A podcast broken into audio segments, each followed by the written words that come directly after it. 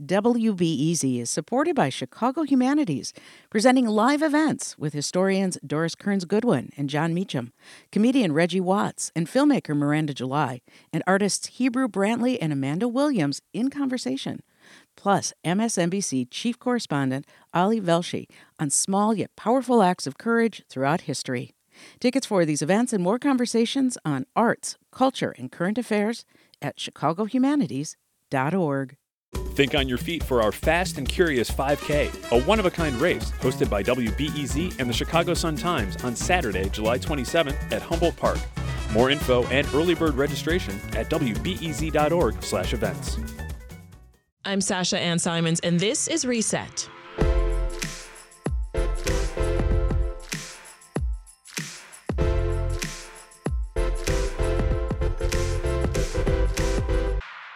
Across the country, affordable housing is under threat. People are getting evicted, not by the hundreds or thousands, but by the millions because they can't afford to pay their rent. A new exhibition at Chicago's National Public Housing Museum takes visitors inside the world of low income renter eviction. What it's like to find a notice on your door. How families, especially children, are impacted when there's suddenly no roof over their heads. Even what it's like to fight for tenants' rights in eviction court. But the exhibition isn't just holding a mirror to one of America's most pressing issues, it provides much needed context and a call to action. And it comes at an opportune time. Chicago voters will soon have their chance to support or reject a proposed policy on the primary ballot that would impact how the city prevents and addresses homelessness. I'm talking about the Bring Chicago Home Ordinance. And I sat down with the executive director of the National Public Housing Museum, Lisa Yun Lee. She starts by telling me why now is the right time for an exhibition like this one. There's a really important referendum that's coming up that would, for the first time in Chicago, put a dedicated line item in the budget to address homelessness. And I mean, when you look at the recent um, point of count of homeless people in Chicago, where there was over 6,000 people that were um, counted, and then the fact that over 60,000 uh, people are living in a rent burden situation, not to mention the recent 35,000 refugees who've also um, are living here in our city um, who also are seeking housing. Housing insecurity is one of the most critical issues that we're facing today if we care about the future of our city. What are some reasons why a person may face eviction? Yeah, well, one of the really important things about the ex- exhibition that we are featuring is that it's based on Matthew Desmond's brilliant and provocative Pulitzer Prize winning book, Evicted Poverty and Profit in the American City. And what it does is it takes you through the experience of eviction. Um, and individuals might have a myriad of reasons where you would be evicted, right? You can't pay rent because you all of a sudden got sick and you couldn't show up at work. Um, you might be caring for a sick uh, parent or for some reason that particular month your child needed extra um, school supplies or whatever it may be. Mm-hmm. But what it does is it reaches out to people individually through these stories, but it also shows that the problems around eviction are actually systemic. They are deeply rooted in the history of America's um, racial injustice, of redlining, of the lack of affordable housing. And so you really understand that it is a situation that impacts all of us, even though individuals are experiencing it, um, even, and even if you don't experience it yourself. Yeah. When I visited the exhibition and I met with you and your staff earlier this week, Lisa, you mentioned that there are stereotypes of who gets evicted. Talk more about that. What is the narrative out there? Yeah, so much of what we do at the National Public Housing Museum is to challenge stereotypes and um, sort of outdated mainstream narratives about individuals and why they're experiencing what they're experiencing. Um, and oftentimes, you think about an individual who has made a bad choice in their life, and who, or somebody who, for example, um, is jobless because they're lazy and decided not to work for some reason. And oftentimes, when we're talking about poverty in America, it is a racialized stereotype of a poor black person um, who, you know, for some for some reason, you know, really just needed to pull themselves up by their bootstraps. But that really is a myth and a stereotype, and you are confronted uh, with this stereotype when you go because you see people are working sometimes three jobs and they still can't afford to pay their rent, right? Because that's the nature of um, housing costs in America today. And something that's really important about this exhibit is that we have three individuals who are experiencing homelessness or living in uh, housing insecurity, and they are actually the educators for this exhibition. And you can hear from them right. their experiences, and you see it. They, ch- I mean, one of the I met James while I was there. Yeah, James is an incredible artist. He works with Redline Services, which is one of our partners for this uh, show, a really wonderful nonprofit in Chicago that deploys art resources to provide empowerment for people who are homeless, and one of the only organizations in this nation that is led by homeless individuals.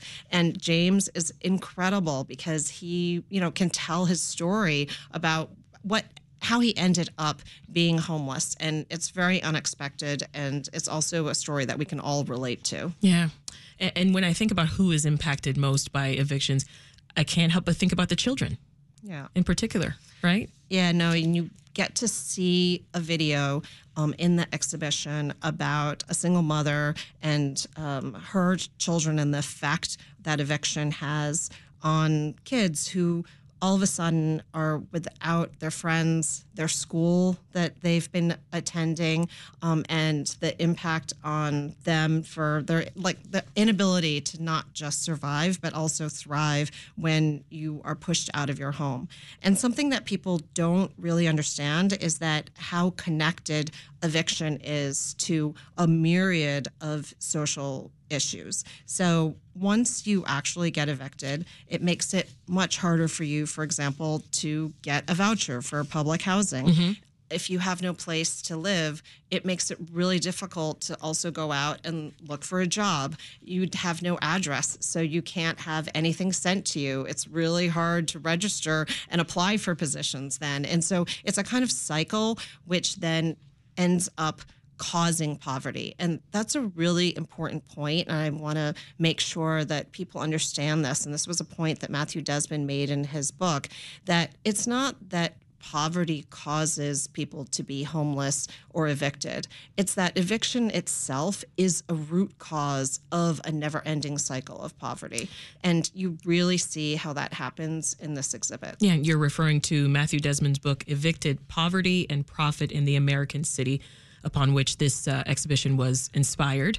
Um, I want to talk more about what happens after an eviction, Lisa. I mean, I, was struck when I was there by your display, sort of right as you walk in, uh, of uh, a family's personal belongings that were left behind, uh, you know, after being evicted. Right, they were in a pile, wrapped in plastic, uh, and I noticed everything in there from kids' toys to a clock, a humidifier, like, like ordinary items that we all have, Lisa. Yeah. Only now theirs are gone. Uh, I mean, you really see that the shortest distance between any two people is a story. And so much of the exhibit really focuses on the stories of individuals, and you see the detritus of one of the most cruel things that could possibly happen to someone. You get thrown out of your home, and all of a sudden your belongings are wrapped up, put on the side of the street, and you really experience the scene of cruelty when you see this uh, this sculptural object of people's um, personal belongings. And the thing that com- becomes clear is that in this epidemic of poverty, there are also people who are getting rich off of people's pain. And so through that object, you understand that there are, um, you know, it's just um, moving companies that come and charge exorbitant sums and that are predatory um, and take those objects and then house them for extremely expensive costs. And then it's really difficult for people to even get their own objects back. Right. And it's, you know, it extends to credit card companies, loan sharks, pay to own furniture purveyors. And you see from this one object that people are getting rich off of this, which makes it an additionally difficult issue to address. Yeah, it's that cycle you were you were talking about earlier. Uh, can you paint a picture for us about what this looks like here in Chicago, uh, and um, whether we're seeing eviction happen here, maybe more or less in certain Chicago neighborhoods? Yeah, we're really um, excited that this exhibit is also in partnership with the Inclusive Economy Lab at the University of Chicago.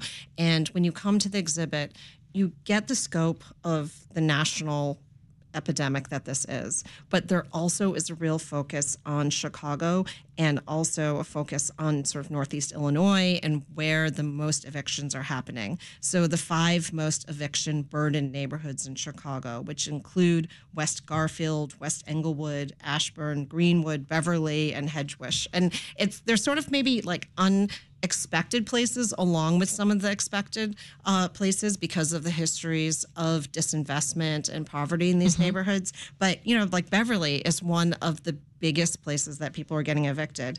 And the other thing that you see is that in addition to um, the numbers of evictions, so for example, in Cook County, um, there's only 30% of rental households who identify as black, but 60% of evicted households who are actually black. So you see that even though this is an issue that affects everybody, yeah. that it disproportionately affects people. Are there protections available to, to tenants in Chicago and across Illinois to stay in their homes. Yeah, and that's the other thing about this exhibit, which is I think so important. The we are sharing um, all the myriad of organizations in Chicago that are organizing um, to really help defend and protect housing justice. And that includes um, CAFHA, the Chicago Area Fair Housing Alliance, Chicago um, Justice Housing League, um, and there's a whole list of resources that when people come to the exhibit, you can also pick up, take with you, take a picture of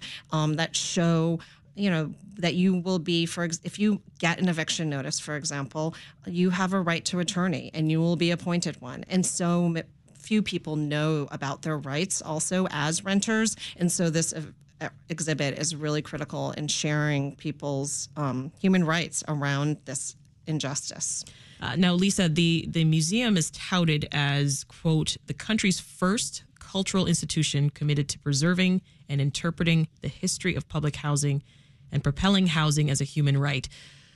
I'm curious what the blueprint was for, for this this concept. Yeah, I mean, we are thrilled that we're about to be moving into our permanent homes the last remaining building of the Jane Addams homes.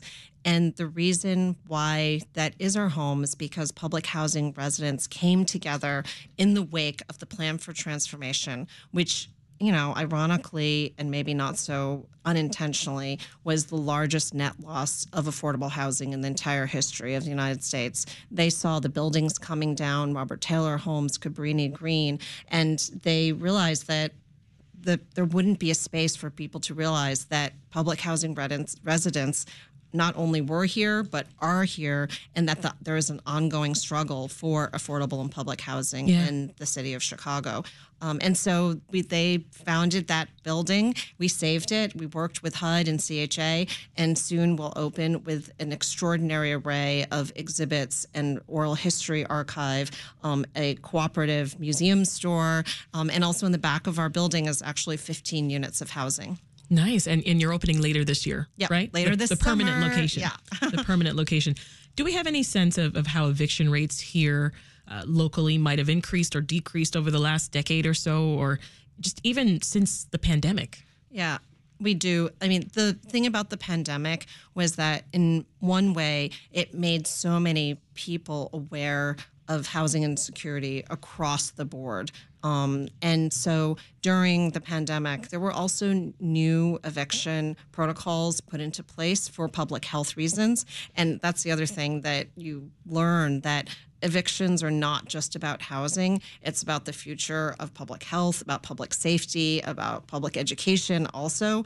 Um, and so the rising this year was actually a few less evictions than the previous year. Okay. Um, and also Cook County has legislation that says, for example, that it's unjust to evict somebody if it's 15 degrees or below. And so, you know, we've had some freezing weather and we that have. has also, you know, stopped evictions from happening. But the epidemic across America is it's on the rise and it's happening in not just urban areas but also rural areas. Absolutely. Yeah. Well, as you enter the exhibition, there's a stand with postcards, and above it, it reads Take a card, get involved. How are you hoping that the exhibition impacts visitors beyond their quick stop at the museum? Yeah, something that is unique about the National Public Housing Museum is that we really believe in the power of arts and culture to unleash our radical imaginations, to get people to act and to create new forms of public policy. And a really good exhibit always does three things. It, you know, teaches you things and makes you learn new things, whether it's statistics or otherwise, but it also makes you feel things deeply. And so mm-hmm. you're moved in your heart and your body. Um, and it also gives you things to do and ways to get engaged. And so on that door, if you take a card, you'll learn about so many different organizations, Night Ministry, um, Redline Services, the people who are doing incredible work across the city to address housing insecurity. And also, when you turn the card around, you can learn more about the campaigns that they are running. For example, there is a new campaign to pass the just cause for eviction that would end no fault eviction in Cook County. You'll learn about Bring Chicago Home and find out, you know, where when when should you be going to vote on this important referendum right. and what it is. And so there's so many things for people to not just learn and feel, but also to do when they come to, to do something. Yeah, we'll leave it there. Lisa Yun Lee is the executive director of the National Public Housing Museum. The Evicted exhibition is open from Thursdays through Sundays at the museum's temporary location at 625 North Kingsbury Street through till March the 10th. No reservation or tickets are required. That's Thank you right. so much. It's free. It's free. Thanks, Thank Lisa. You. This episode of the Reset Podcast was produced by me and Brenda Ruiz, who also mixed the episode. Dan Tucker was the editor. Thanks for listening. Be sure to subscribe to the pod so that you never miss a conversation like this one. If you learned something today, consider leaving us a rating too. It'll help us share local stories and national news to more listeners like you. I'm your host, Sasha Ann Simons. We'll talk again tomorrow.